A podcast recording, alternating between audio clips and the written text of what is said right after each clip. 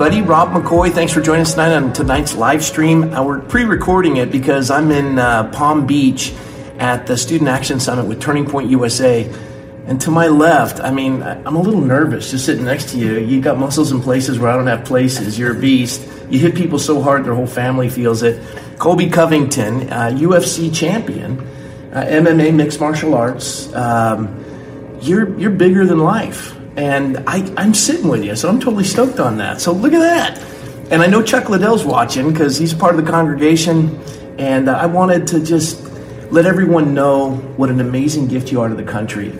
I, am I'm, I'm not a big fight watcher. Uh, I, I've seen some, but I did see when the phone rang and it was the president, and you're wearing this MAGA hat, and and you don't you're not ashamed to love this nation and to declare it. And I, I, I, just want to say thank you.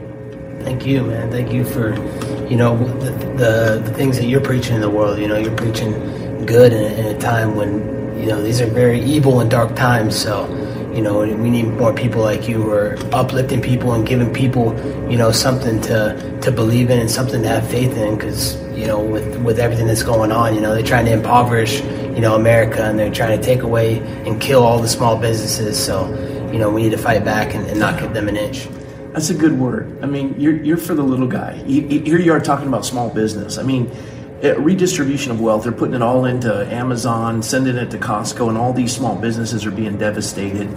Uh, we I, I, we know that, that there's COVID. We know it's a real virus. Uh, we've got an increase in positive tests, but not positive cases. We, we know it's flu season, emergency rooms are full.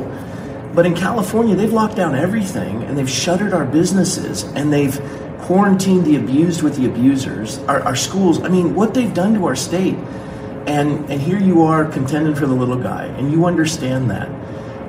How did you come about these political views? I wouldn't even say political views, just your understanding of economics and here you are, a fighter. Most people ah, oh, no, he's dumber than a box of rocks. He's been hit so hard. You're sharp. I listened to that interview with you and Charlie. I mean, just your, your insights are phenomenal. Tell me a little bit about your background. How did you come to these things? I know you did say you were a man of faith. Where'd you grow up? What's your family like? Anything you want to cover?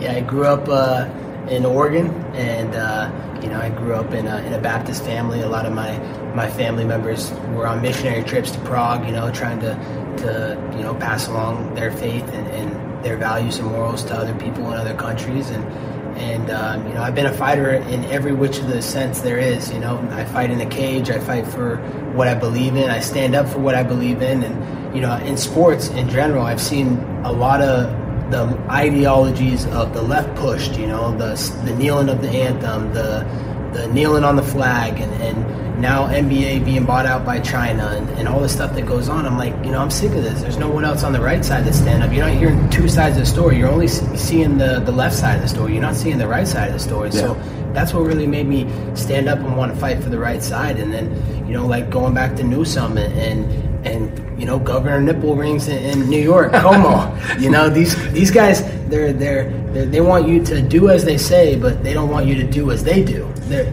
yeah. You know, they're out having their parties, Newsom in California. He's out doing his things. Cuomo's out having his parties, but no, don't have, you know, social gatherings for Thanksgiving. Don't have social gatherings for Christmas. So, you know, that's not ethical. And it's, it's not about the health of the state as much as it's about their power.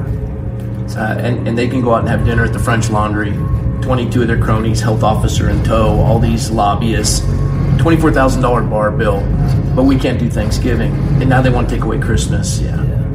Well, I got to tell you, uh, you were a, your big hit here at the Student Action Summit, and uh, listening to your interview with Charlie was exceptional. I mean, I've, I've, been listening to some amazing speakers, but listening to you with Charlie, so grateful for what you do. And, and I know you're busy, and I want to do a short interview, but uh, on behalf of all who tune into our live stream, on behalf of all Americans across the country, Colby, I, I want to say thank you. As a minister of the gospel, knowing that liberty is not man's idea, it's God's idea Thank you for contending for it. You, you, use your hands or fashion. Some folks may agree or disagree with the sport you're in. I can tell you this what you do, you do for good. And, and you are a champion through and through. And I just, man, what an honor. I want to say thank you. Ah, God bless you. God bless you too. Out. This is awesome. Uh, don't hit me. All right. Nah, I would never. Uh, God bless you guys. Here he is in person. I mean, this is this is rocking. So, and we'll have some more interviews as time comes on. But God bless you and thanks everyone. We'll see you later.